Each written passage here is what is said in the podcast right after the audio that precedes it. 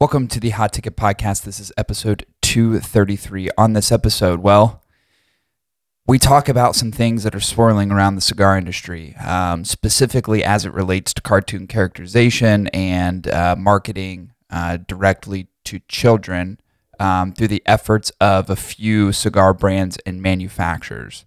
Uh, we discuss a little bit about some of the industry's reactions to those things, uh, including a half wheel article and the reaction to the half wheel article, specifically by Brian Desdin of Privada Cigar Club.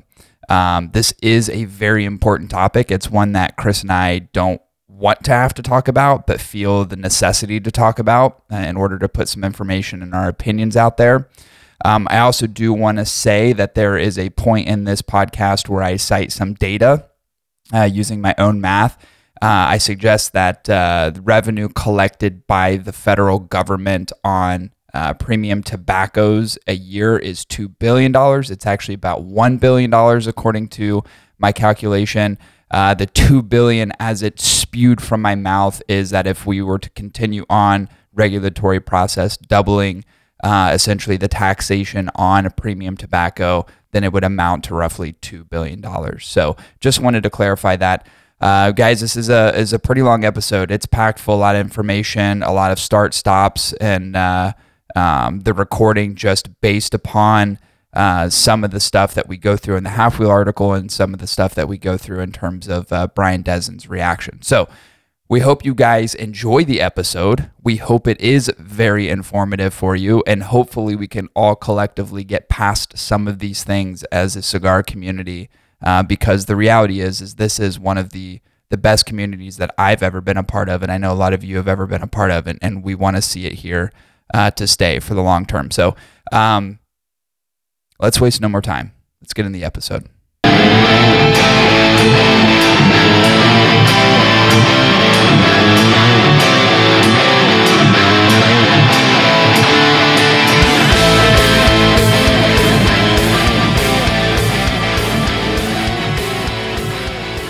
Let's play some trivia. Chris, what cigar manufacturer was founded in 1895 and has roots in Cleveland, Ohio? Uh, JC Newman. That is correct. Second question. Yeah. Which cigar manufacturer still produces cigars in their 112 year old factory in Tampa, Florida? JC Newman. Uh, correct again. Yep. All right, last one. Okay. Can you go three for three? Probably. Who are the creators of the Diamond Crown, Brick House, and the American cigar? JC Newman. That is right. Gosh, you know what? They say you look dumb, but you're pretty smart. Trivia is my thing. I like it.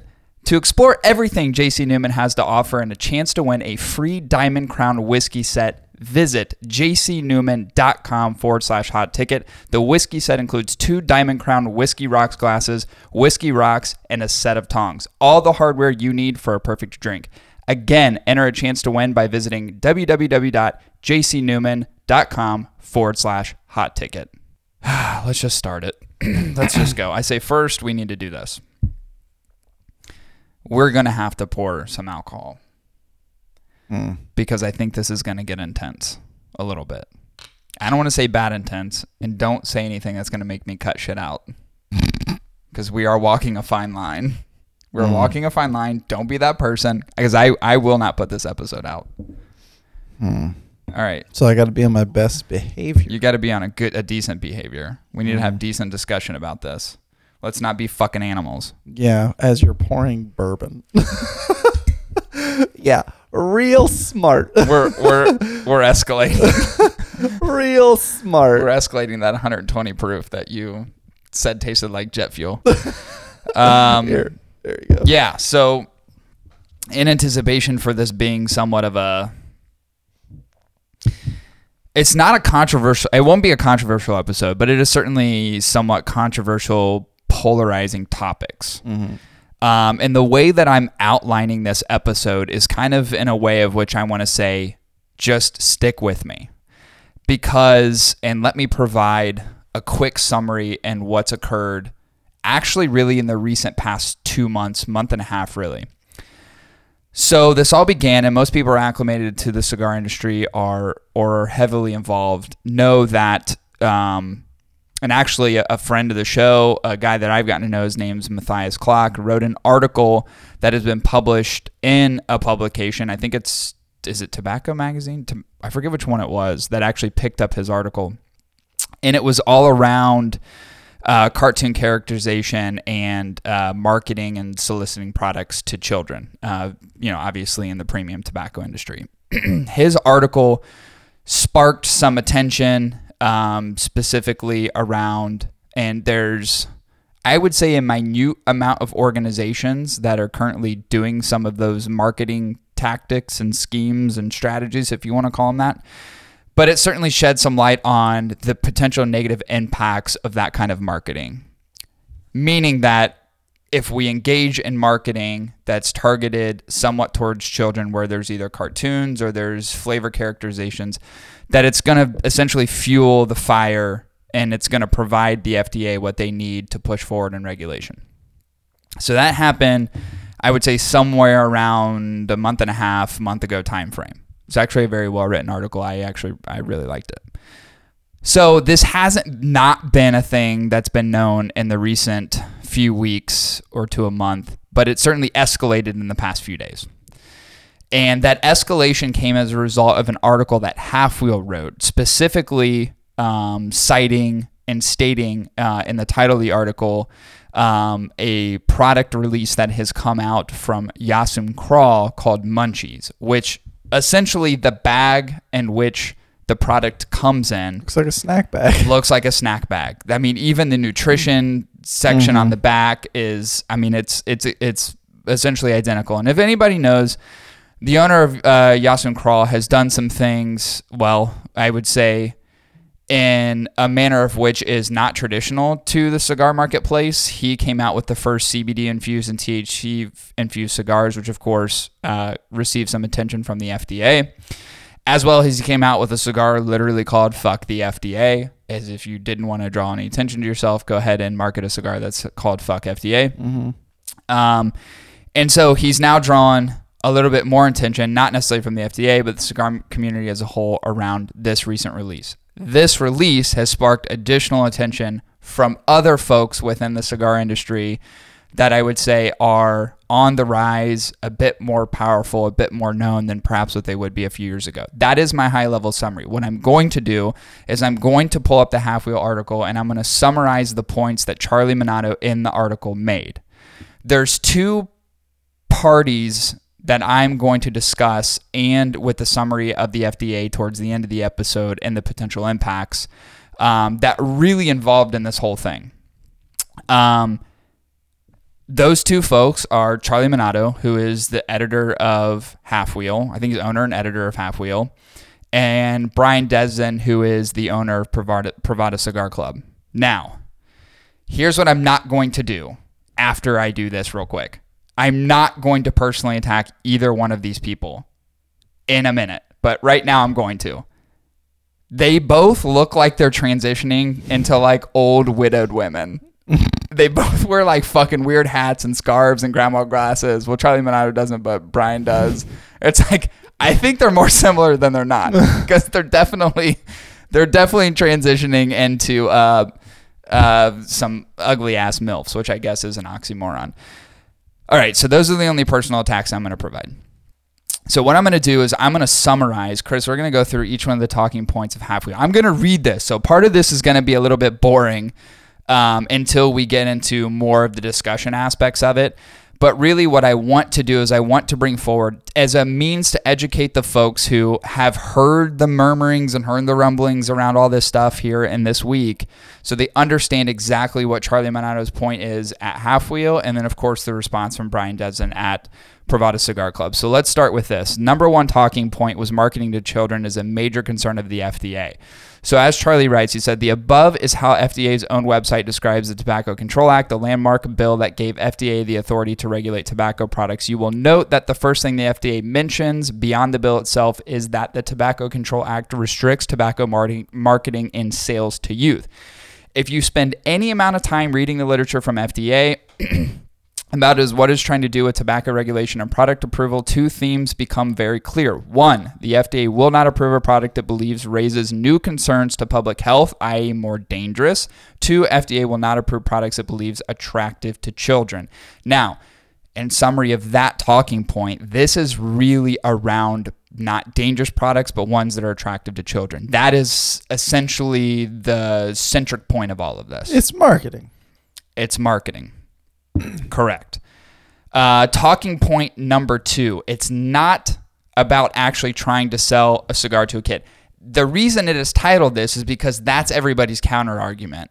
Um, if you, and, and Charlie writes, and I think in a nice way, if your argument is adults like to or adults like chocolate ice cream or adults like Sesame Street 2 combined with and I've never tried to sell a cigar to a 12 year old, this is going to be tough article for you to comprehend.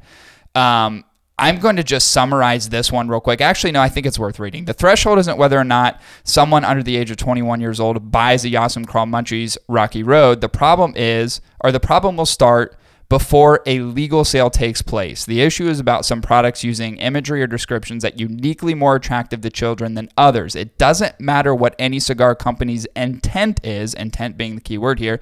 It matters the intent or how the intent is perceived. More specifically, how it's perceived by people whose paychecks come from FDA centers for tobacco products, people whose job is to regulate tobacco. So the point is, it's not the act of marketing. It's not whether or not a kid walks into a humidor and purchases a cigar. We know that is insanely rare given restrictions and given, and the restrictions are not even only restrictions of age restrictions as far as being 21, but it, the almighty dollar. You know, mm-hmm. kids can't afford cigars that level. No. Don't have the money in the pocket. They don't have the expendable income to spend on cigars.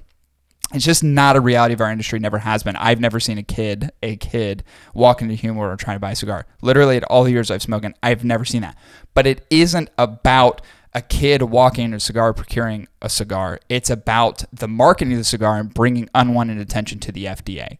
Again, essentially fueling their desire uh, for further regulation. Almost like whether or not the rationality or logistical nature of it, you know, it's it's regardless of that fact. Cause, Correct. Because the FDA will take any small bait it can to hook course. something into the cigar industry Right. in order to further regulation. So it's like, why give them any bait? They're just waiting in the wings. Don't even set a bait. That's exactly. If you think it's bait, don't even set the bait. That's a really good analogy for it. That's exactly it. Uh, number three talking point: not marketing to children is a cornerstone of the premium uh, cigar industry's af- defense again against the FDA. And what this is, in summary, is that for the longest time, those have been advocating on behalf of cigars. People like our show sponsor, JC Newman, Rocky. Legislation, Rocky Patel, Arturo Fuente, all these powerhouse families, PCA, CRA, like all these organizations have come together to make sure that tobacco stays untouched from any unwanted regulation. And part of that has been that cigars aren't marketed to children. So in the effort that someone like Jas Sum Kral has made, Aladino's done in the past, and Brian Desdin from Cigar or Privada Cigar Club have done in the recent few years, could potentially ruin the effort that so many have been putting forward for such a long time and trying to make sure that regulation stays at bay. And he made a good example too. It's like when these arguments are made in a courtroom or in any type of exchange between the FDA and then the the the, the groups supporting like the the lesson restrictions of regulations against the cigar industry, whether it comes with like the box, you know, like the box warning labels. Our arguments have always been that you know they're they're all natural. There's no chemicals. They're not addictive. I know that's a tough pill to swallow for some people that don't understand that, but Right. they're not addictive, and we don't market to kids. Right. All it takes is the FDA to have one example in that argument. Well, what about Jas Sum Kral? What about this person? What even if it only represents such a small Yeah. percentage of the overall cigar marketplace, they could take one sided example and now they have their argument that mm-hmm. they can bring forward. Correct. And then if in in doing so, those who are also uneducated, so regulation goes forward, but regulation has to be voted on. Those who would vote who are also I would say, uneducated around premium tobacco are probably going to side with the FDA and say, "Wow, look at this research. Wow, we can't have we can't have cigar companies marketing to kids. This cannot this cannot be allowed. We cut out cigarettes. We cut out sugar. We cut out toys and Happy Meals. This cannot be allowed, educated or not. Uh, it's an easy thing to push forward. Um, so I think that was a great talking point on behalf of uh, Charlie and Half Wheel. First, they came for Big Bird cigars. Um, his first, his first sentence I'm not going to read. Uh, it's interesting, but um, he said, if your argument is First, they're going to take away the Big Bird and Rocky Road cigars. Next, you're going to tell me that we can't have, or we are not able to use naturals to describe a wrapper color. Well, he goes, Well, I agree with you. If people keep trying to sell cigars with Sesame Street cartoons and pictures of ice cream on them, then yes, eventually the whole bunch of other things are going to go away. As a cited example of that, you think about the regulation that exists overseas, you think about regulatory processes that have been implemented in Canada, our neighbors to the north highly restricted in terms of artwork, package design, so on, how cigars are wrapped. And by the way, I would say the most egregious thing is the tax in which uh, they will inherit by shipping them over uh, into Canada, or at least. Um, I'm not sure what the import tax is, but I know the sales tax is outrageous. It's kind of the idea. You get you, you give a little inch, whether willingly or unwillingly, and they'll they'll go for a mile Right. type of scenario. Which in this scenario, it's like just don't give them an inch at all by avoiding Right. Right. potential issues. Right. And Charlie goes on to say, this is not the first step. What happened in that happened in 2016. There isn't the last step either. My fear is about the next step. Products that can be uh, construed as marketing towards children are going to make the F- the FDA's next steps far more vicious, which I would also agree with. And this goes back to the concept where you say, give them an inch, they'll take a mile. They're going to run with it. Whatever they have as far as evidence, they're certainly going to run with. So I do agree with that. Um, no one in the cigar industry wants more restrictions on marketing and packaging. Uh, he said, I'd like to point out in 2016, many, if not most, cigar companies were preparing for the world where larger warning labels would be required for cigar packaging, packaging and advertisements. We lived through this time. Yes, we did. There are companies who preemptively pulled out of the cigar industry as to not have to face what was coming down the road in terms in terms of regulation that existed. Ultimately, a court ruled FDA did not have the legal authority to justify those warning labels, but that the court case probably goes very differently in a world where FDA can provide examples of premium cigars that appeal to be marketing to children. So this is this is the crossroads that we're at right now is that there are more of these cigars coming onto the marketplace and of course, what does that potential impact look like? All the effort that has been made from 2016 to now is to kind of ward off that approach. Mm-hmm. Uh, furthermore, it's not going to be just warning labels. Here's an example of other restrictions on packagings that other countries have enacted. We already went through some of those. In Netherlands, for example, companies cannot use metallic foil for packaging on cigars. In France, companies cannot use words like natural or cream in the names of their cigars. Anything that is considered to be appetizing cannot be used. In Ireland, cigars must be sold in plain packaging, and we know the same to be for Canada as well. Finally, I am of the belief that FDA, if the FDA began to strictly regulate advertising, the cigar industry would suffer nine-figure losses, hundreds of millions of dollars. Charlie goes on to say, Sure, half wheel probably dies. The larger issue would be if the FDA seriously tries to enact warning label restrictions on online sales, something that could decimate all retailers' ability to sell products over the internet due to logistical issues. Even if you are staunchly in the camp of brick and mortar cigar retailers, you do not want FDA strictly enforcing previously proposed rules to internet sales. It would not only affect places like Half Wheel or Cigars International, it would, in my opinion, put many cigar manufacturers out of business entirely. This was part of the 2016 initiative. This is what everybody was so scared about, right? Small brands dying or getting soaked up by the big ones. Right. That was Exactly. everybody's fears. Exactly. Uh, talking point number six: you can't propose self-regulation when you don't self-regulate. Uh, this is actually pretty crystal clear in terms of what we talk about in self-regu- self-regulation.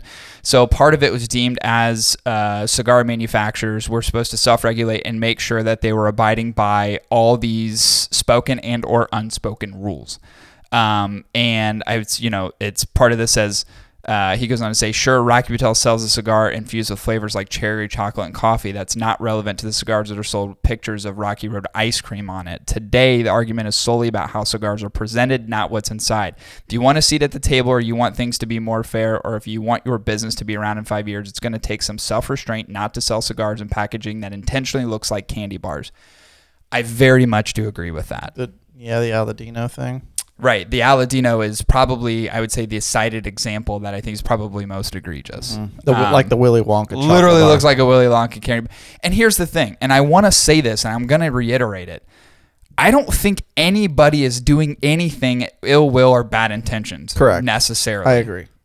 I think what needs to happen though is that there needs to be understanding of this these things do occur and information gets out in terms of the potential detriment around these things. I think everybody in the cigar community has a right and responsibility to react to it and say, okay, if you're Aladino, fuck guys, my bad. Didn't even think about it. We're just trying to come up with something creative and clever. Like let's let's rework this plan.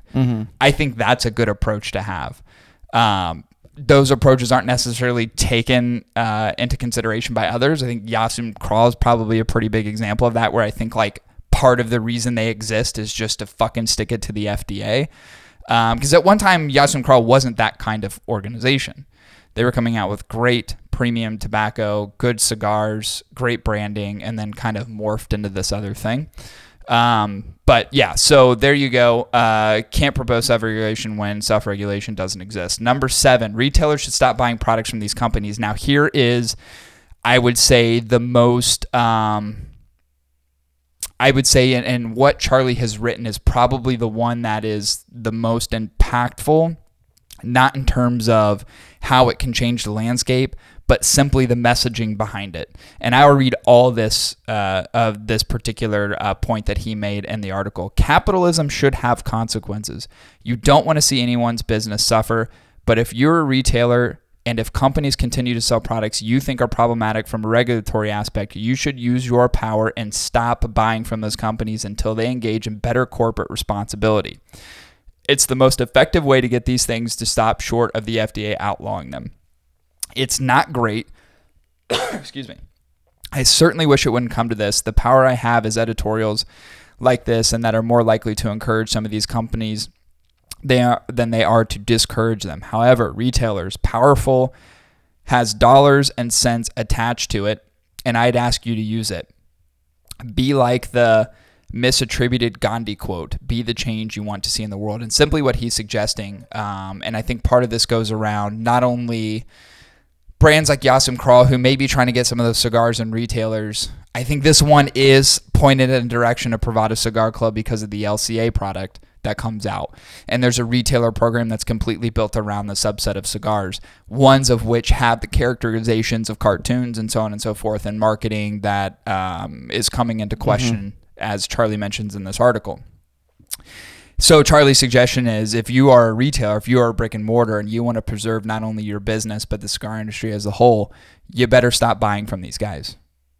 And I think this is the part, and I will um, I, I will make the connection to uh, Brian Desdin's um, response to the half wheel article. I'll make the connection as to why he says what he says, and then what he's furthered beyond that in the, the last two days. Now, everything that I did, I spent hours and hours and hours yesterday, hours up late last night, kind of going through all this stuff and making sure I understood the talking points and making sure that I understood both sides of it and could articulate on both. But things have happened since hour 12 of last night and have happened through as an occurrence through today. So there's more to kind of add to this. There's more to layer on already.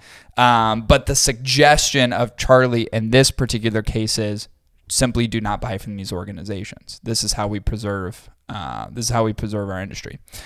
Number eight, the inevitable discussion of cancel culture. I subscribe to the theory that cancel culture is a new term used by racists, rapists, and other bad actors to describe a word I learned when I was a child consequences.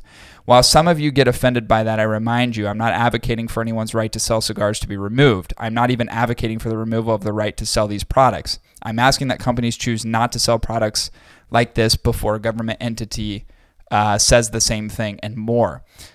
The comment section is open to anyone to provide reasons why it's necessary to sell a cigar with Cookie Monster's face on it. This is very poignant to Privada Cigar Club and Brian Desdin as a whole. My starting argument is that if the cigar is good enough, it shouldn't need Sesame Street character on it. Please place your, your rebuttal below. Um, but more to the point, when discussions like this happen, people want to focus on everything other than the obvious. It seems very obvious that there are two different paths for the future. All cigar companies, number one, all cigar, uh, cigar companies avoid selling products like this, and the FDA regulations are what they become, meaning that whatever plays out, plays out. It's not influenced by this one way or the other. Two, some cigar companies sell products like this, and the FDA regulations are worse than they were in the first option. If you have some sort of other idea on how these are there uh, sorry, if you have some sort of other idea as to how those aren't the two options, I'd love to know what hypothetical planet this is and how we can teleport there. It seems quite clear that those are realities. You can choose to be a part of the first one and reap the benefits, or you can make everyone s- suffer in the second world. The second world is bad for everyone. But I think that world is uniquely worse for smaller, newer companies, i.e., most companies engaging in this behavior. Number nine, trolling has consequences. Premium, Premium Cigar Association struggles with a lot of things, and there are many parts of the job I think it does not do well. Here's another very impactful piece of this article. But things are not getting better, and companies choose to introduce new products like this. Mind you, the three products I keep mentioning the Aladino cigars packaged with candy bars, Privada Cigar Club Sesame Street themed cigars, and Jas Sum Kral's Rocky Road cigar aren't from 2017. All these have been introduced or expanded in the last year or two. Uh, nothing comes, nothing good comes of the PCA being put in a position to decide whether it's going to let a cigar company exhibit at its trade show because of the PCA's own concerns about products it sells. There's no world where me writing articles like this is better than the world where I don't need, don't feel the need to.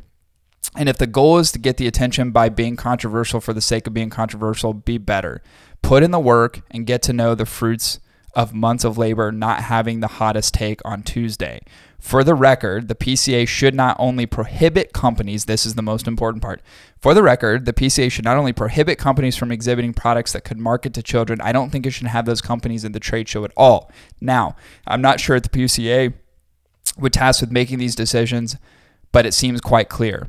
If you kicked out the vapor and e-cigarette companies because of concerns of what the image showed and the FDA, these cigar companies cannot be allowed inside the trade show. IPCPR did this very thing back in 2015.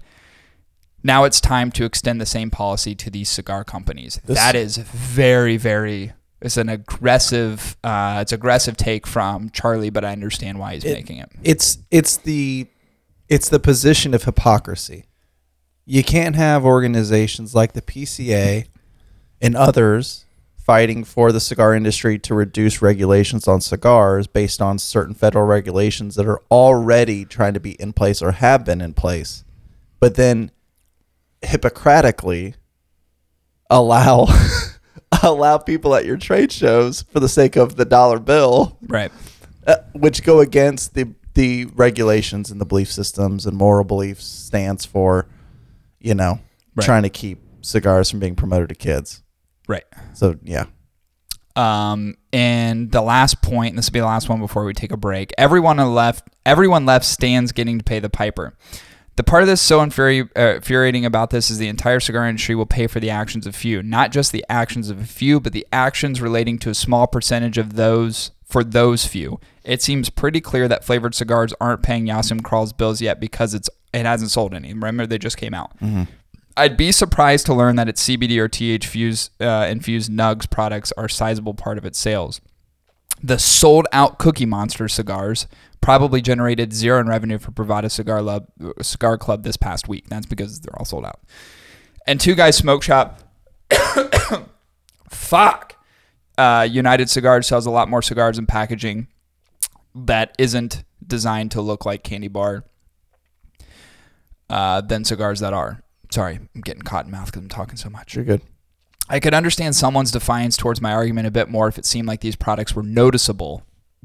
It's kind of a jab. That's a that's a jab. Uh, let alone essential part of someone's business, but it seems quite obvious that they aren't. That's a fucking jab. So right there, I think I think uh, Charlie's taking the butcher knife a little bit. He's looking at these organizations and he's sticking it underneath their ribs. slowly. So he's uh, part of not the- looking at them. I think part of it now you can see the you can feel the acceleration in the article. The article starts off like here's this problem that exists. Then it starts to kind of morph into here's the solution to these problems. Then it morphs in here's the people who are fucking causing these problems and they need to go away. it's kind of like there's a there's a progression of aggression. it's like do do better, people of the industry. AKA Yeah. AKA Latino, AKA. right. Yeah, of course, of course. That well, I mean, that's exactly what it is. Um, and he goes, and uh, and yet we're all going to pay for it at some point in the future. Big companies like my father, Perdomo, bigger companies, Cigars International, Arturo Fuente, smaller companies like Roma Craft and Oscar Valladares. Uh, quite frankly, companies like Half Wheel. There's no way the FDA can isolate what is considered bad actors and shield the consequences of behavior of the industry at large. Sure, maybe it goes after some of these companies harder than others. Obviously, Awesome Crawl being the cited example of the CBD infused cigars and the THC cigars. But the inevitable next steps rules will apply to everyone. When the FDA responds and introduces a stringent rule for cigars, who knows how many companies will still be trying to sell cigars with ice cream on the packaging? Perhaps none of them will exist. But I get the sense that Padron and Plasencia will still be trying to sell their own cigars. I suspect JR will remain in business. I hope Half Wheel is still trying to review products, and hopefully you're still reading the website. Um, and if this is the case, we're all going to pay for these new regulations. We'll pay for the lawsuit. Some of us will spend actual time trying to lobby against them. All of us will be required to comply for the next set of rules, and consumers, as always is the case, will pay that price as well. Some companies, including those who have never engaged in this behavior, not may, may not be able to afford it, and that sucks namely some of the smaller companies. Anyone who makes this point of an article and decides to release a cigar with Ninja Turtles on it and a coffin designed to look like a popsicle, you are not only gambling with others' money and you're doing so without their consent. That's when recklessness becomes insulting. Hmm. Hmm. Yes. Hmm. I can feel, um, just in like a quick summary, I can feel that this was probably brewing for a while. And I suspect Charlie was wanting to write this. Um, a lot more is probably amped up a little bit, but uh, uh, previous to when he actually wrote this article, it's probably something that he's wanted to write for a while. Kind of saw the writing on the wall. Uh, probably saw some of the exposure and the rest of the marketplace around this effort and felt it necessary to address. So that is from Charlie Minato of Half Wheel. Sorry if I kind of stumbled through that. I'm sweating a little bit and drinking, and I have severe cotton mouth right now. That's okay. Um, so here's what we're going to do. We're going to take a quick break, and we are going to uh, then review um, Brian Desdin from Privada Cigar Club. We're going to review his response to this. We'll allow you guys to listen to it because it's via YouTube, of course, very progressive digital media. Get it, blah blah blah. And uh, and it's per and it's it's important because his response is that of which is like, "Hey, half wheel, you are clearly pointing the finger at me, you pieces of shit." yeah, yeah, it it gets intense. So hang tight with us. We'll be back in you in just a minute. you know, I'm getting to the point now. My age, my health, the fact that you know I've become, I, I've gotten all this social anxiety that I don't even want to leave my house anymore. The thing is, like, I still want to smoke cigars at home, but I sure as shit do not want to leave my home. Yeah, well, you're perpetually sick, so there's I'm a societal sick. responsibility that you have as well. I just wish there was like some way for me to like buy cigars without having to think about it. I think I have the medicine for you. Mm, My cigar pack. Curated packs come straight to your door every single month. is it? Five pack of cigars, specially handpicked for you. And you can also subscribe to the Factory Direct program and get cigars that you can't get anywhere else. Yeah, as long as it covers the Omnicrom variant, I'm good. I heard they show up in hazmat suits yeah, just to make sure that safety and protection are at top of mind. that's So good. you can visit My Cigar Pack, www.mycigarpack.com to support all their options. Again, that's www.mycigarpack.com. no, no, no. All right, and we're back. Um, so here's what we're going to do. We're going to quickly review the video, and I may pause at certain parts in the video um, just to give my feedback and take on points that are made by Brian Desdin as his response to the Half Wheel article. Um, and then I'll cite a few things that have occurred since the article and his response have released. And then we'll talk a little bit about the FDA, and that's how we'll close the show out. This may be our last show ever. yeah, and This uh, may be the last one if we ever it isn't the last show ever, there also will be your choice a 20 page essay that you can write us. Essay. Or essay. you can do our 100 question multiple choice questions um, to see if you picked up on all the details in education, see how well informed you are. So Yeah. at the end, we will provide a link for you to either complete this 100 question multiple choice test or you can write a 30 page summary of how how what side do you pick yeah. Who do you side with most and why? All right, here we go. We're going to listen to this now. Give me just a second. Load the video. Here we go. So this video is in response to a, an article that I just read on halfwheel.com. It was called Marketing Cigars to Children. Shout out to uh, Halfwheel. Shout out to uh, Charlie Minato. Now, this guy does way too many shoutouts and does way too many hashtags. Does this a lot. and don't you f- and don't you Shout outs and hashtags. I'm not, and since you already let's know, leave it alone. since you already know the context don't you just feel like that's just like a a quick jab anyway it's like this con it's like this contrary like friendly gesture but it's Now- not friendly Yeah, kind of. Well, you know what? It's it's it's kind of like his reaction to Carlito Fuente, which Carlito Fuente in the article uh, from PCA did not actually specifically call out Privada Cigar Club or Brian Desdin, but Brian Desdin's response on Instagram, which I'm not gonna lie is probably something I would do because I'm a petty Betty, uh, was like, "Are you talking to me, Carlito? Are you talking to me, Carlito Fuente?" He's like, you got a problem. He's like, why don't you just reach out? That ki- that kind of thing. Like it's this antagonizing thing, and it's it's kind of like uh, energizing rally the troops thing because Brian Desdin does have a very freakishly culty following. Um, it's quite creepy sometimes. Um, I'll show you some examples later. Sure. You're like, what the fuck? Um, but he's built he's built such a powerful group and a powerful following. These people who want something different in the cigar industry. I'm not bashing that whatsoever. I think it's uniquely weird and different, um, but it's powerful, and you can see that.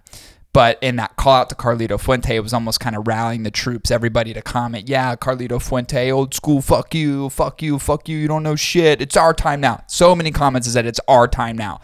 That's fucking crazy. That's drink the Kool Aid type shit. There was tons of comments that said it's our time now. Hashtag it's our time now. Hashtag we are Privada. Hashtag, Hashtag we are family. I was like, holy shit. it's like, is the, I looked outside. I pulled up the curtains. I was like, is the fucking world on fire right Yeah. now? Like, what i just feel like it's a jab like you know shout out to half wheel you Yeah. know it's like it's like yeah, it, yeah, it kind of, it, it, it definitely kind of, it's like a, it's a passive aggressive way of being like, go fuck yourself. Yeah, yeah. right, here we go. Let's listen to the rest. uh, a cigar legend of mine. Um, yeah, so here's what I have to say. First of all, Charlie, again, I love what you guys do, but everyone who's been following Privada knows that the PCA put out that article. Article was kind of about us. Then Arturo Fuente Now, here's the thing. He said it's kind about us, and he alludes to an uh, Instagram video, and I'm only saying this because I want people to understand when he says kind of about us or he says these things occurred there was never a point in any one of those articles where people mentioned his name and or Privada Cigar Club. Uh, at this point he's making an assumption a strong one at that and I agree with him. Yeah. I'm just saying that if you haven't read the articles that's what it is they put out that post. It was kind of about us. We had a little bit of fun with him, and didn't have a little bit of fun with him. There's no way Carlito Fuente was having fun with that. you know. And now here we are two weeks later, and you're putting this article out. Um, these are all big advertisers on your website. So while I trust that you have uh, journalistic integrity, the timing is just, it is what it is, man. You have to pay bills running that website, and those bills are paid by the biggest cigar companies in our industry. Now, this is a very important part of what he's saying. What he is saying specifically right here is you're putting out this thing damning my business because the business you do on your website is with bigger businesses it's funded by big brands by big brands who are coming after me. industry who are upset. And they're upset because Privada's taking this shit over. I mean, let's just be honest. That's a weird thing to say. It's very weird. That's that was So- that thing I was telling you earlier. I was like, I don't know. Man. Privada is taking over. I think is a very it's a bold statement. Again, it's a rally the troops type statement. Is a clickbaity like get on my side statement. But the reality is, is Privada isn't taking over. Um, I am not going to venture to guess right now how many cigars Privada themselves sell in a year. What I can say is from an import perspective, over 450 to 475 million cigars were imported in the United States last year, and I would venture to say that he was less, far less than one percent. I think we just got to be careful here, or anybody should humble themselves a little bit because you don't want to get in a situation where you end up becoming Napoleon Bonaparte. Well, I see what he's doing. This is like a rally the troops effort. This is like I get we're it. geared for a revolution. I get it, but what happened to Napoleon Bonaparte, who had Yeah, he too was- much of an ego? he was exiled. he was exiled. His armies were destroyed. Yeah, He was left to rot yeah, elsewhere. yeah, for sure. Um, which hopefully I don't wish exile on anybody, but It's a great cigar name, though. e- ooh, exile. See, It's like there's a whole new movement of cigar smokers, and they're not interested in the old products that look the same and you know and have the same story about let's go generate. You know, they're just not. They're not feeling it. They're gravitating towards other things, just like every other industry. We like bolder colors. Johnny, we had this video last week. I thought. You know, it's a generational thing. But let me tell you what the danger of this I agree with him there. I do agree with him. I do feel I feel that as a younger generation smart cigar smokers, I'm always looking for something different. And I'm looking for something that stands out. And I am looking for exploration and I'm not looking for the historical nature of what cigars have been for. I respect it and I admire it and I understand it. I like the roots of which it comes, you know, everything has come from. Uh, I have nothing but sincere sincere admiration for those who have uh, paved a path for everybody else. But I myself do look for those same things. I do too. But I, I, I do get his point as well. It's kind of like grandma who is fixated on Elvis Presley music. And I played some rock music from the 70s, which is only two decades after Elvis that I liked. Yeah. And she's like, What is this? And I'm thinking to myself, and she was like totally bashing it. And I'm like, Damn. Yeah, girl, this is It's seven. like stuck in your ways. God damn. Here we is go. and why I'm making this video again. Okay? The danger is tobacco is an enemy of the FDA. It's an easy target, it's an easy way to tax. It's an easy, it's just an easy target. I got into this business thinking maybe it had another five, ten years before it came like became like Canada or Europe. They had already passed laws. There was already it was already under a microscope. And while I understand what you're saying, okay, is why cause any attention to us? You're the one bringing all the attention. What are you talking about? We have a private club. Even the LCA, the shops, they're a private network of shops that are all over 21 shops. Let me tell you one thing about the FDA that no one ever mentions. They're not stupid. Yes, they are. Yeah, they're actually stupid. I don't know if anybody's ever looked into the opioid pandemic or that Yeah. that like opioids alone and other things, other restrictions on let's say food and or produce, food in general, produce, um, uh, anything to do with uh, nutritional information, again, pharmaceuticals. The FDA is, if you look at those things historically, they're absolutely Well- fucking stupid and uneducated. Well, let's just let's state the obvious here and say that an educated member of the FDA should, at this point, if they are educated, would know the difference between premium cigar tobacco versus cigarettes versus vaping Right. versus weed, Right. but they don't. Right. It's a good point. It's a good point. The FDA is not stupid. It went after vape because they were actually targeting children. They were making clothing where you could hide vape pens in school. They were going after them with flavor, sure, 100%. But they were actually flavored to taste good to a child. No child is in any LCA shop. All of our shops are 21 and over. Our website is 21 and over, age verified. They're not stupid. So he's correct in the vape thing. Yeah. That is definitely something that happened in the vape industry. Vape has been targeted very, very hard, much more harshly than cigars, which I think is the reason why this blanketed broad brush stroke effort of the FDA and its regulatory processes it was trying to put in place from 2016 to current didn't necessarily include cigars as it was intended to because the or because vaping was so egregious. Yeah, and these sure. other way. It was almost like, hey, this is this is uh if it's America's most wanted, cigar is number 24 and vape's number 1. For sure. We got to put all of our resources into number 1. For Catch sure. number 1. What's happening here is actually pretty dangerous. And I want my people to understand the What do you mean your people? real thing that's happening here. The real thing that's happening here is that uh, the older folks, the senior people that came before us, much respect to them, but this is kind of messed up, are trying to paint this picture of Privada being public enemy number one. Now here's the thing. So he's saying old people, people have been in the industry for a while, and there may be things that have said that we we've not seen outside of mm-hmm. publication. But if you look at what has been published, and I want to make this very clear, there has not been necessarily a poignant call out to Privada Cigar Club, other than in Half Wheel's article, and it was only a cited example of the Cookie Monster using the Sesame Street terms. It didn't target other cigars that Privada, has come out with that have some similar uh, uh, character attributes that the Cookie Monster did, um, like the Cinnabon and some of the other ones that are. There's other there's other things sure. spinning around at this point. Half Wheel's article, I believe, is the only one that has specifically cited Privada Cigar This- Club. The other ones have not used that name or Brian Desdin's name. I think it's because the assumption is so straightforward.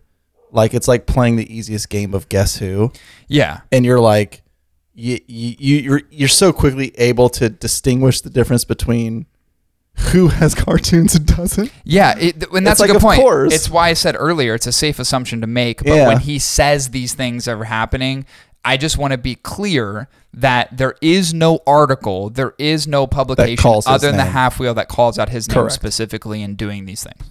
Why? Because we've already captured a part of their market, and all they're concerned with is numbers, numbers, numbers. Okay? So they're pissed. And so the way they see that they could tackle this whole issue is that they could make us seem like we're dangerous for cigars. And let me tell you why. Can I mention a point here? Yeah, sure. Listen, this is like David and Goliath battling right here. You've got the old The old guard. the old guard of the cigar industry, the big names. I'm not talking about the little names, but the big names versus the little guys, the hustlers, the gorillas, you know? right. And it's like they're trying to stop us from succeeding. Dude, here's my point. But I feel like it would be way smarter for a big company like Rocky Patel or Padron or any of them. They have the money if they wanted to stomp you. I feel like this is not the avenue. They would just spend more money on marketing, create new blends to beat you out because they don't want to bring negative attention to the industry. I don't even know if they would have. I think there's other ways for them to do it outside right of that. versus bashing like this this like divisive nature in the industry like these are these are the guys that still represent us politically Yeah, and I will just interject with this real quick. Um, this is something that I saw today. Matthias Clock actually got a chance to do an interview with um, Carlito Fuente, and, and the part that I caught in it was Carli- Carlitos Fuente to some of the things that are going on. Um, and his statements, again, I'm just saying what he said, were all centered around I want what I want what's best for the industry. I've spent my entire life trying to make sure that this thing is not going to be regulated and that there is a future for people like Brian Desdin and other companies to be innovative and to continue carving a path, but doing so in a responsible manner. yeah exactly it's like why would you show divisiveness within the industry one it makes us weaker Right. and if they really if if you're concerned that you're they're if your thinking is that they are concerned that you're taking away market share dude these companies are big enough that if they wanted to spend the marketing dollars if they wanted to come out with new blends they absolutely They wanted to would. do some things. They could probably do that. they would this thing. do that versus fucking try to bash you All right, let's move on. why this is so handy to them is because, like I just said, tobacco is always under the microscope of the FDA. Any bad news that comes down the pike, they could say, see, Privada's fault. When meanwhile, you've been here for 50 years. He's essentially saying Privada is now being used as a scapegoat. Now you're selling cigars in gas stations where there are miners. Yeah. That's the Miners or miners? I think miners, as in coal miners. Yeah, I was thinking the same thing. real danger. You're selling, I'm hearing about people picking up. That's deflection. up cigars, Fuente, uh, uh, uh, Drew Estate, Ligas in gas stations? There's minors there. Now you have a problem. Now you're putting us on Front Street. Now the FDA should regulate if we're selling our products where there are minors. Hmm. Even though no kid. But really, the only thing that you would have to do there is essentially say if you are a gas station or a convenience store, you no longer have access to carry cigars. Yeah, exactly. And it's not is it's not a revenue generating stream for them that is going to make a difference one way It or the is never going to be the primary revenue stream for a cigar brand to put it in a gas station or convenience store. Right. But I will say, understand the reasoning why cigars are in convenience stores or marketplaces like this. It's because of the pairing aspect of cigar with the other products that are represented within a convenience store. Often we see cigars being paired with liquor in primarily liquor stores Right. versus like I know you see them in gas stations. Maybe that's something we need to look into as an Yeah. industry.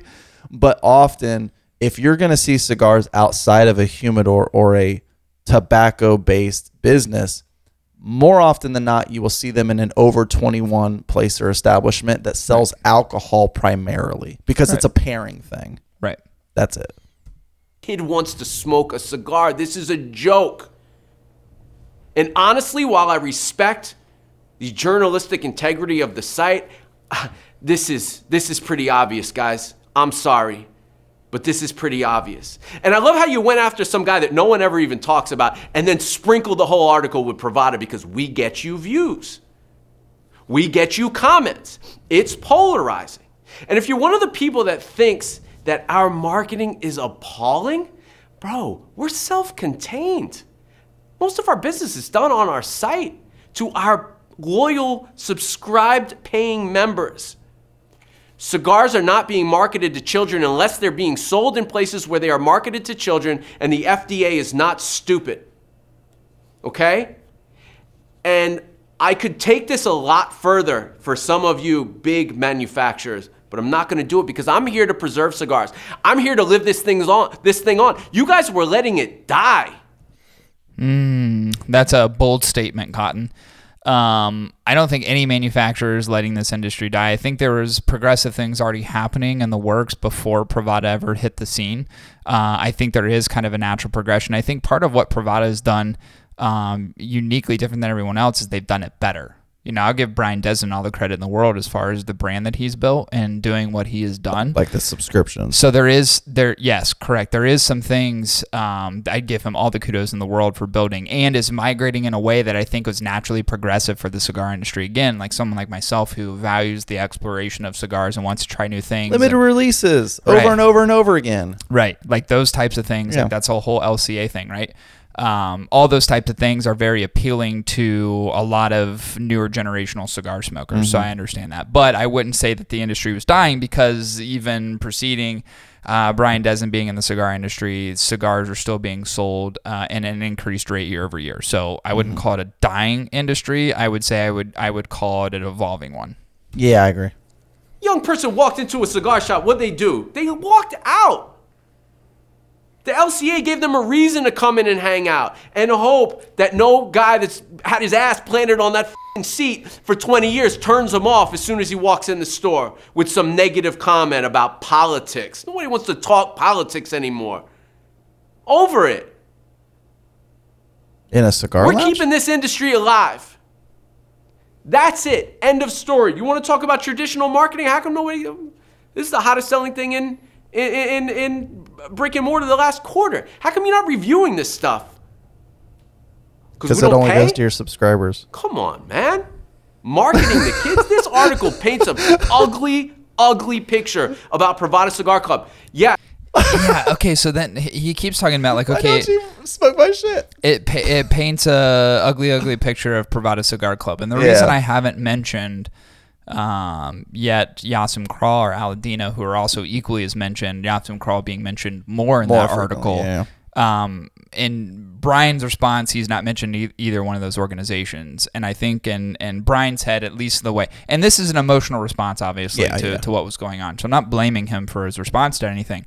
I'm just saying this is a case in which he believes this is all about him. It's 100% solely about Privada. This is an attack on Privada specifically from Half Wheel.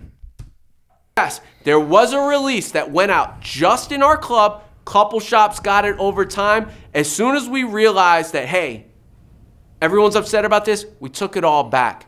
I lost $128,000 over it.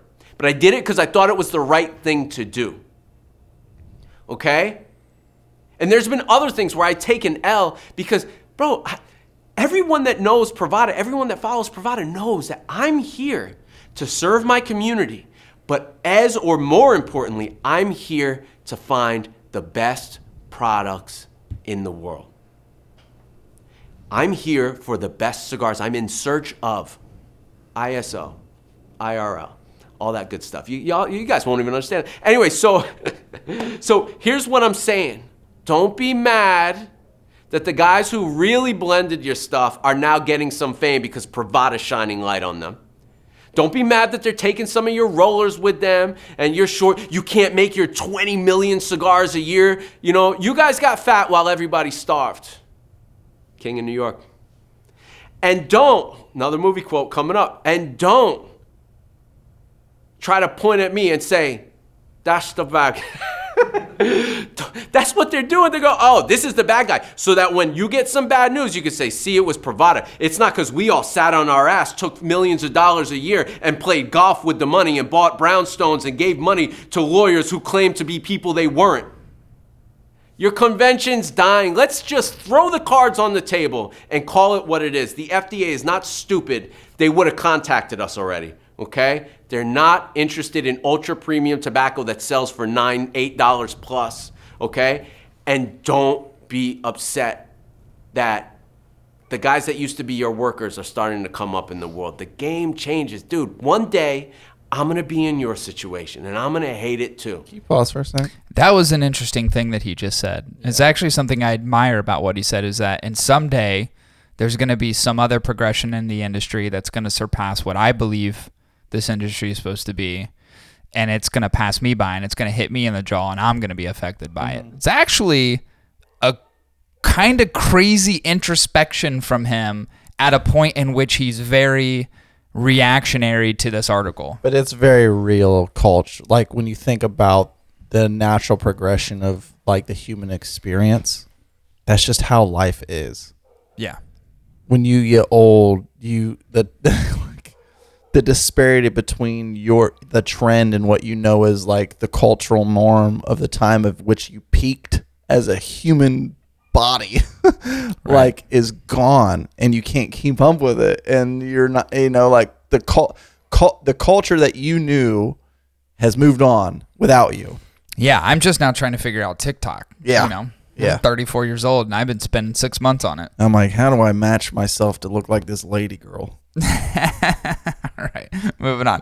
We're going to finish this up. But you know what? And then we'll talk about after some this things after break. I'm gonna write this shit down, and I'm gonna know that when I get to a certain age, everything expires, and I need to ride off into the sunset. Now is our time. I didn't realize how powerful Privada has become until you guys showed me. Hashtag we are Privada. If you're with me, you know, you know, no one serves their people like me. No one's life is dedicated to this thing like I am. Why would I want to do something bad for this industry? And if you want traditional marketing, you don't want it. You really don't. But if you want traditional marketing, I tell you what, I'm going to spend some time focusing on some more traditional marketing. And it's going to it's it's going to be one of those things be careful what you ask for. See, right now it's differentiated on the shelves. You go traditional more Privada stuff, right? Let me change that for you. Let me change that for you. Hashtag we are Privada. If you're with me, I love you and I will serve you We are family. We are Privada. Blah blah blah. Yeah, the whole thing. Um, so there you have it. So the Brian's response to the half wheel article, and what we're going to do is we're going to take a quick break. I'm going to talk a little bit more in summary about both of those in terms of what I feel the attempt was on both sides, and then talk a little bit about the FDA and what I think the motivation is there as well if something comes to fruition or as a result of all this stuff that we've been swimming in the past three days. Um, and then we'll conclude the episode, have a few drinks, make some steaks, and move the fuck on. Um, hang tight with us. We'll be back to you in just a minute.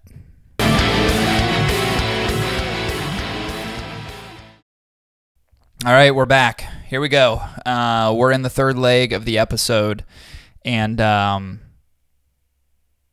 there's a lot going on. There's been a lot that's come through this week, and as I mentioned earlier, there was some additional stuff just even recent as today that's come out. And let me uh, let me just shine some light on that. So.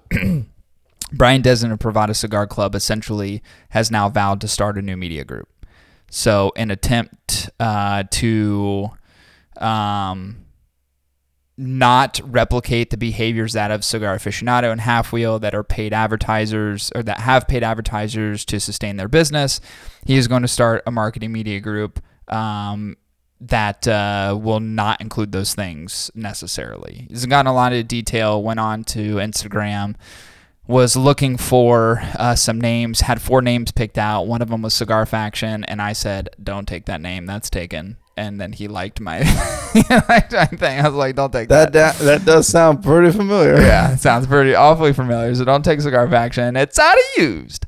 Um, but they, uh, I think he decided on Cigar Public. So I guess an attempt to be better in his eyes against a half wheel cigar aficionado or other traditional publication is starting his own. So that's something that's had as happened as recent as today. But you know why people start publications, and at least in his position, is when there's the fear of negative publicity, granted, happening, Yeah, and censorship. sure. It's definitely not censorship. I I I have a third. there is a third, you think? To me, the third is influence. Yeah. The pow- so- draw your own pow- I, I so here's here's my thought and my theory on it. And again, this is like me with my skeptical hippo eyes looking at this whole thing. your mouth open, big old ball. So, yes, Half Wheel has paid advertisers. We have paid advertisers. yep. Blind Man's Puff, paid advertisers. Cigar Aficionado, the biggest paid advertisers in the world, right? And I think what he's suggesting in his video is that journal, uh, journalistic integrity is lost as a result of those paid advertisers. Because if those paid advertisers at any point say, hey, I don't like what this person's doing, go get them. Um, that's the result of like the happenings of this article. right? Yeah. So I think there's that, but but I think the power of influence from having like if you're think about it, if you're Brian Desdin, again, this is just like a conspiracy theory that I'm thinking of. If you start that and you're already integrated with many brands, because let's be clear, Brian Desdin does not have a tobacco factory. No. He has the Privada cigar brand, which is a limited edition, limited release. He does all this in conjunction with other brands and manufacturers. he reviews blends and then agrees to them and markets them. kind of. He has his own things that he creates. Well, for sure, But he yeah. creates them with other manufacturers and for brands. sure. For instance, Cigar One just came out. That was with JC Newman. So imagine having a company in which is dispersing news, dispersing media, writing articles, and your advertisers aren't advertisers, but they're people that you do business with in an intimate way. What kind of power of influence does that have? So I I'm not suggesting that's the way that it's going, but my skeptical hippo I say it's okay if you're going to start down that path. There's obviously going to be there's going to be some things that are probably not at the at, at surface level may look good, but there's there's other influences that exist there. Now that is another thing that has happened this week that I wanted to point out because of course that is only going to continue to grow and progress and interested to see what happens as a result It'll be a WordPress site. here's what I here's my thoughts and feelings. In summary to the whole thing. I don't think Charlie Minato's position on there was influenced by folks that he knows that are a part of larger brands like a Carlito Fuente or other. They I'm sure they all have conversations around it and they may all have opinions and they all may agree with a certain position as it relates to regulation. They all may share that commonality. But I don't think someone is enticing Charlie Minato monetarily, either to the negative or the positive, to say certain things about certain brands. I don't believe that exists. I don't know Charlie Minato, but I respect the fuck out of what Half Wheel's done for a long time. Yeah. I make fun of him because he looks weird. We love Eh. making fun. I love making fun of him because the reviews are And I encourage the dish back. the the reviews are Hey, peach pie. the reviews are Mm. but Argentinian moss. tell me this how many fucking kudos do I give Half Wheel? All the time. all the time. They are the best when it comes to news. I always cite their fucking their site for news all the time. So Yeah. kudos to fucking Half Wheel. I don't think there's any maliciousness. Personally, I believe this come from Charlie Minato, and this is not knowing the guy, right? Pers- on a personal level. On the flip side of that, I believe that Brian Desdin's response is, in my opinion, a little aggressive to what was written. I think Charlie Minato, I think, feels as though he is a person within the industry that has influence and he wants to make sure that the pres- preservation of the industry continues. And as a person that has that influence, I think he feels a responsibility to make sure that certain things are known and that certain things don't affect the industry negatively. Well, what what do you like? What is the natural progression if he were to not cite names? People in the comments were like, Who like, are you "Who talking are you about?" talking about?" Yeah. And he would have to divulge exactly who they were so that people had accurate, truthful references to why this is an issue. Personally, he did it the right way by just citing examples. He cite and that's that and that's the point that I really want to make is he cited examples and not one point in the article did he damn and or said that Privada Cigar Club and Brian Desdin are bad business. Yeah. It was never mentioned in the article. But I do feel that Brian's response to it in the YouTube video was suggesting that Charlie is saying that's a bad business. And You're running a, you and your cronies that have, as he said, um, have gotten fat while other people have starved are are essentially um, damning his business and what he's built. I don't get that sense at all. and here's a point I, I think is important to make too. A lot of people that end up branding and marketing cigars are what we call creative people. Right? Sure. We all come up with good and bad ideas. Some work, some don't. Some are edgy. Some, Some, are, edgy, safe. Some are safe. But the the the bottom line always remains true. People in a marketing position are can be creative people. People who come up with brands are creative people. What Charlie has is is is posturing as a means to preserve the cigar industry by just avoiding doing cartoons. Are you telling or me- ice cream. are you telling me you're not creative enough as a brand creative marketing house? You're not creative enough to do something else? Also, and just to layer on top of that, Brian Desdin is a very creative guy. I've seen Yeah. the music video that he put out in 2000, Yeah. whatever it was. Killed it. Very creative gentleman. Um, and is very creative when it comes to the marketing aspects. Yeah. Like just him posting that YouTube video is free marketing, and he knows that. He Yeah. knows every time he posts on those videos, Davidoff the end of an era, that is a marketing tactic that he has deployed for in that moment to generate buzz around things going on in the industry, in particular Privada Cigar Club. So everything kind of spins around his universe, and I think that is creative and clever marketing. I give him all the kudos in the world for that. Uh, it's deservingly so. Now, could he create brands that don't involve cartoons? Of course, and he's done that. And save this from potentially re- catching the ears of the FDA? Absolutely. And I think he can see doing so. But you know what my concern is? It's not about whether or not he's creative enough to do it. It's whether or not his ego Will is going to get in the right. way mm-hmm. of him just accepting the nature of it and not expecting a bow down. I don't think anybody's expecting him to kneel in front of anybody. Right. But I think his posturing is one of which where he's saying, I'm not going to kneel down to any of you fuckers. It's like when a bird stri- spreads its wings And to whatever you say you're going to tell me that I should do, I'm going to do the fucking complete opposite or do whatever I want to. Yeah, and I think that's something That's what it that, is. I think that's something we'll come that we'll uncover over time. Yeah. I think that's something that's going to be more known in the next six months to a year. Is like how far is he going to toe that line? And again, I give him I give him kudos for, sure. being extremely creative. Yeah. I give him kudos for being Uh, I uh, cunning. I give him kudos for being, um, for many people, a very likable person. Good Um, vocabulary. He's got great energy. Um, he's certainly understands. Um, he understands the marketing aspects, specifically as it surrounds tobacco. He's done a very good job of building a very successful business over a short period of time. Um, it would be a shame. I think uh, I would I would say that if he gets in his own way, I don't know if that's what's going to occur. Again, I think we have to see this play out. But two things I want to make note of is that I don't believe Charlie Minato's article was intentionally negative or damning of Privada Cigar Club. I don't think that was the intention of the article. it was not a sniper shot. It was a buckshot. It was meant to hit as many people that could potentially be Hmm. the cause of a potential large long-term issue. yeah.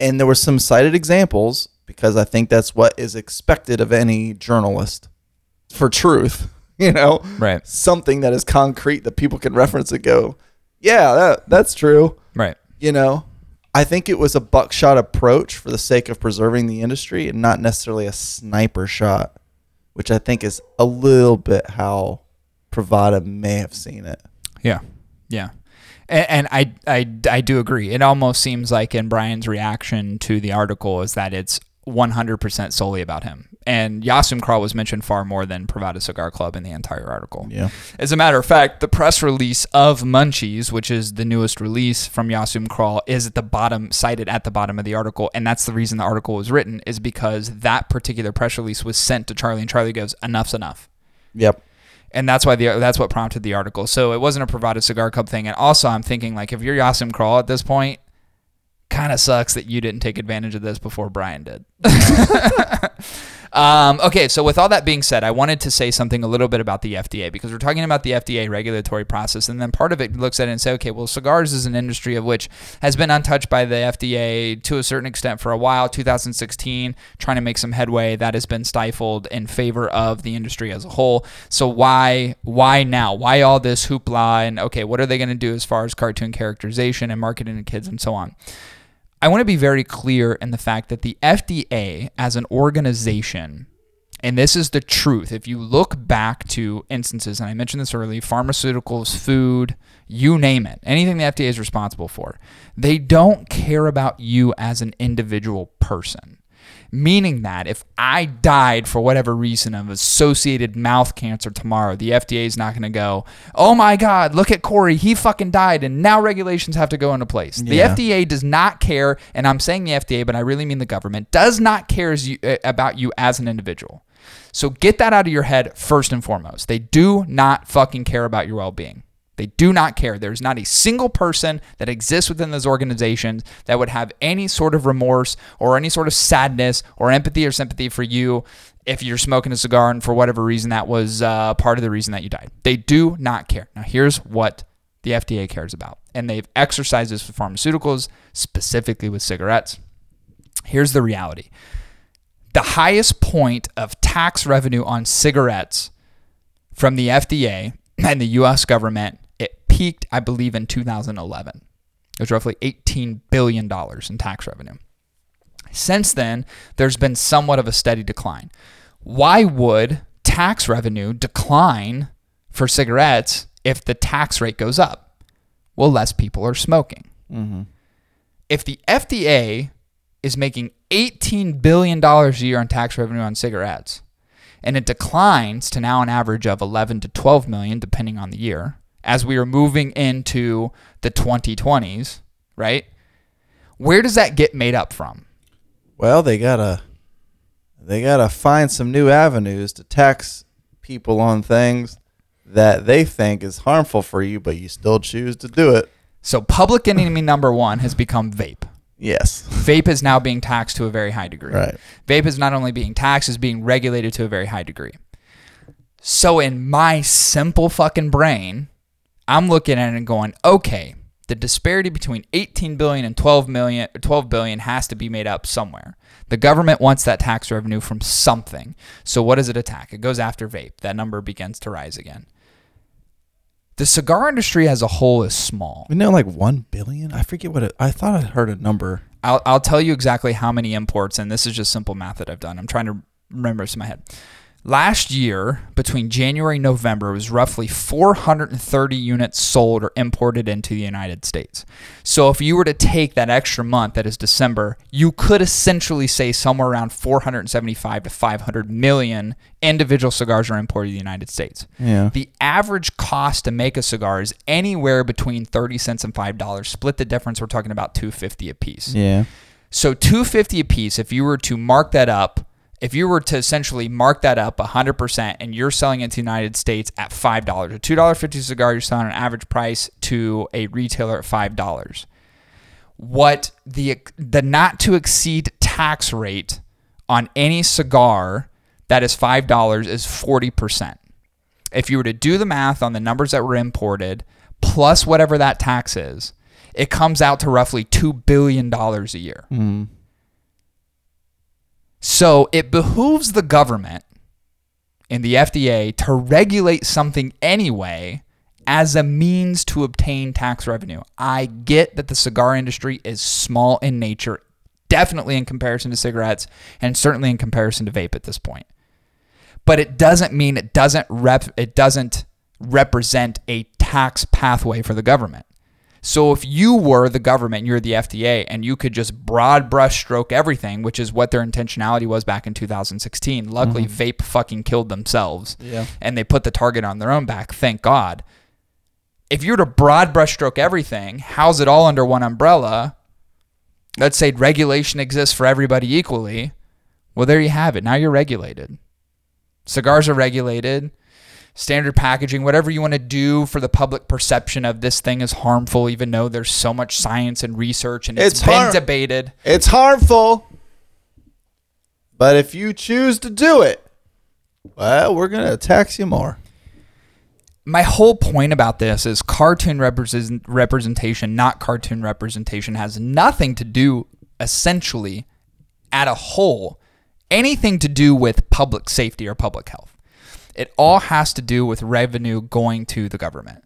That is just a fucking fact. They do it with everything. They do it with fucking everything. That's what the government does. If you think that the government at all fucking cares about you as an individual, you're fucking stupid. Listen, when you They got do not. when you got Don't a, care. when you got multi-trillion dollar debt, you need to get a little creative on how gonna make that back. That's true. That's true.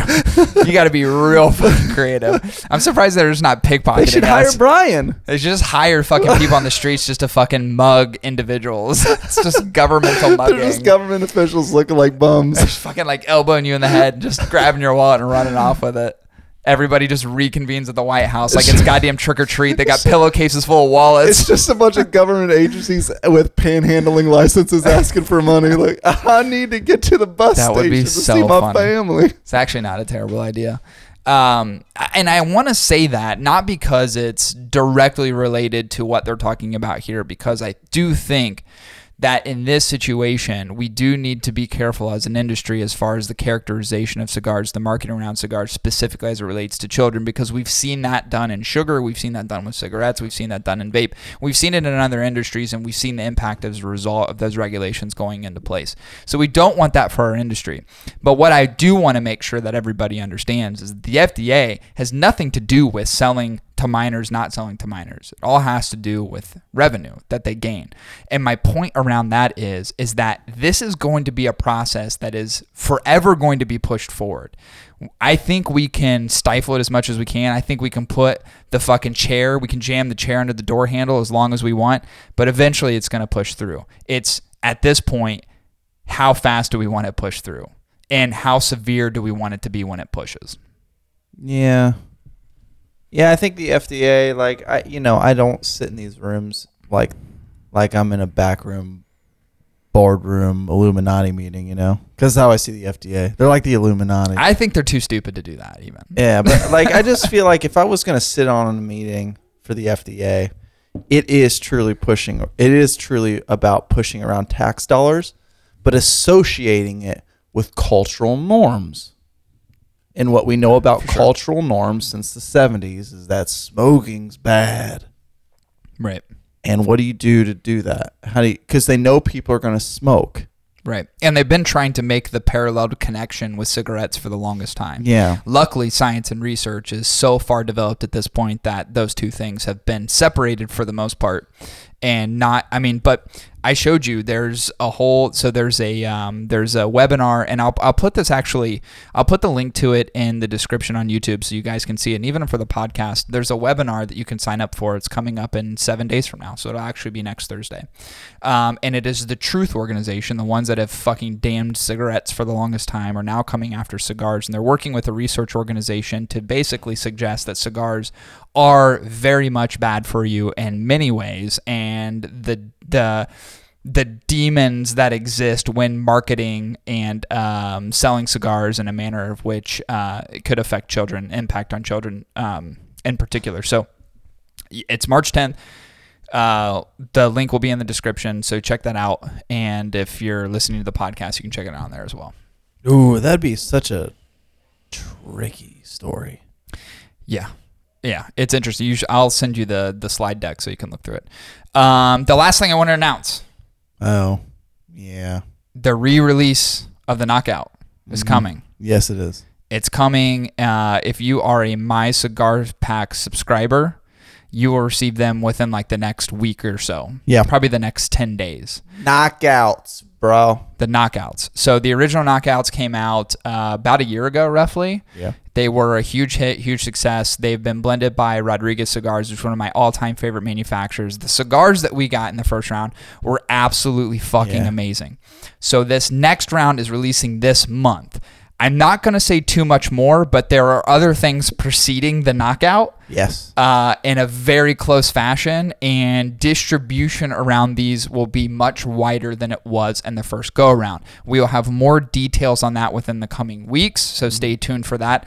I am so fucking excited for these cigars. I've seen all kinds of pictures and images of the ones that have been produced so far. They'll have the same aesthetic that the last one has, which is the that uh, that more habano-ish natural wrapper, almost Maduro style But- wrapper but that banded tobacco. but we've got a, a, an additional uh, tobacco ban that goes around it that uh, is in place of a traditional ban. Um, so stay tuned for those. We'll have more news coming out on that. Uh, we'll give you all the details as far as blend and all that stuff um, coming up probably sometime this week. But those are coming out and they're coming out fast. So if you aren't already subscribed to my cigar pack and you want to get your Yeah. hands on these, please do so. You can visit them. You've already heard the sponsorship earlier, but you can visit www.mycigarpack.com to get uh, get your hands on them Knockout. Like they're so good that I don't even get to smoke them. yeah, for sure. I haven't even seen the samples yet, which is kind of fucked up. um, and yeah, and so so the whole idea is that, and and the ones to precede it are obviously going to be interrelated. And I don't want to. It's like I want to say everything now, but I don't want to say it now. Um, but the knockout, the whole reason. So what you will remember back before it was Donger's knockout. It's now being named knockout because it's part of a trilogy. Yeah. So it's part of a progression of cigars that are to come. Um, and the whole name is centric around these cigars are fucking absolutely amazing for the money. It's the feedback that we got the first time around, which is why we're kind of reconditioning what we're doing, especially because it's in a trilogy pack now. And the emphasis and focus is specifically on the fact that these cigars are so inexpensive and they are literally some of the best cigars I've smoked Yeah. in the last year. It is absolutely incredible. I think we're probably one of the only folks, like only one of the only organizations collectively between the three of us that's been able to pull that off. Yeah. And I mean that with sincerity. So um, stay tuned to further news. Those will be out soon. Um, we hope you guys enjoyed this episode. We hope this episode doesn't cancel us. This is going to be a part of our hashtag cancel this uh, series of podcasts. Hopefully, we haven't inadvertently canceled ourselves. It don't matter because here's what's gonna happen. If these fuckers cancel us, we'll just start a new podcast under a different name. Do you think uh, Brian Desdin would allow us to start a podcast under his name, Probably. the Privada Podcast? Probably. Listen, I've sold my soul for less, so Yeah. that's what it's got to be. That's what it's got to be. Hey. What if we did a podcast for Half Wheel? Yeah. What if we'll we be- had Half Wheel just buy us? I don't care. We're sellouts. Oh, dude, I would sell. They're like, I'll give you 10 What is grand. I'd be like, done, Done. done. Can I also get just some free cigars? Yep, that's That'd be great want. too. Just a All I handful. Just- handful would be fun. if you can just send me like one or two cigars free a month, I don't give a fuck. That'd be fine. I'll sell it right now. You've got all the rights to everything. Previous episodes, all of our Don't care. endorsements, everything. I'll work for free. Um, all right, guys. Uh, thanks for listening. I really appreciate it. I know this is uh, more informational than anything. Didn't necessarily have the fun jovialness that we usually do, but it is a serious topic, and it was one that needed to be discussed. And I felt like um, if Chris did and I didn't discuss this, we'd be ignoring it. I do want to give a huge shout out to our Discord group. We've been talking about this topic for fucking days at nauseum. been a now. week. A ton of feedback from the group. They are some of the fucking coolest dudes and one gal um, that you could possibly interface with. Uh, folks that have so ingrained in this industry, understand the history, understand the nuances of everything, understand the FDA regulation process. Part of this information that we're divulging to you is as a result of um, their input. So, um, Discord group is fucking awesome. It's been absolutely amazing. Yeah. So please join our Discord group. Uh, link in the comment section or link in uh, the description as well for that. Not to wanna join. mention, it's a chance to talk to us more, but also like have your guys' input, your engagement even more in the, the show. I mean, there's like a section just there for There is a show for suggestions around. just that. Yep. Like if you got cool ass suggestions or things that are interesting to you guys, like Yep. we'll explore it, man. It's like we're like college students. I'm very responsive in the Discord. Like Yes, very. The only times I shut it off are really at night, like obviously when I'm going to bed and early in the morning, but usually I always have it up and running so that way if someone wants to interact, they want to engage in dialogue, that uh, they've got the means to do Yeah. so, and, and we respond quickly. And so does the group. I mean, Yeah. we've, we've already got uh, one what who our historian guru, which is uh, which is Rich, and then we have Richie, who is the moderator. So we got two Richie Riches, Yeah. um, who have, have been help running the group, and they've done a fantastic job. And it's been so much fun. It's you know. Instagram is not a great way of communicating. I've said that. It's where our largest following is. I mean, just today they removed one of my posts for no goddamn reason. I have no fucking clue why. Didn't violate technically anything in their guidelines as I've read them. Um, so it's just, you know, it's going down the shitter, but we want to keep the community alive and we want the engagement to be alive. And the Discord group is the best way for us to do that. So Yep. um, join the Discord group. It's in the description. So check that out. Um, but we are gonna we're gonna peace out. It's been about an hour and a half, just shy of an hour and a half of discussion around this uh, very topic, and uh, hopefully we don't have to discuss it more. But if there's things that come up in the next week, two weeks, up to six months, up to a year, up to three years, we're going to continue talking about it as it affects the industry. So, Yeah. um, but we appreciate everybody listening. This will conclude episode 233. We'll be back at you next week with episode 234. See you, everyone. Show is adjourned. Thanks, everybody, for listening to this episode of the podcast. We greatly appreciate it. Let me tell you how you can get a hold of us. You can get a hold of myself at the Hot Ticket Pod on Instagram. You can get a hold of Chris at Hot Ticket Chris on Instagram as well. You can find this podcast, it is available all over the place. You can find it on Apple Music, Spotify, Google Podcasts, Stitcher, and more. And you can find the podcast available on video on YouTube. Look up the Hot Ticket Weekly on YouTube, and you can watch all the fun happen before your eyes.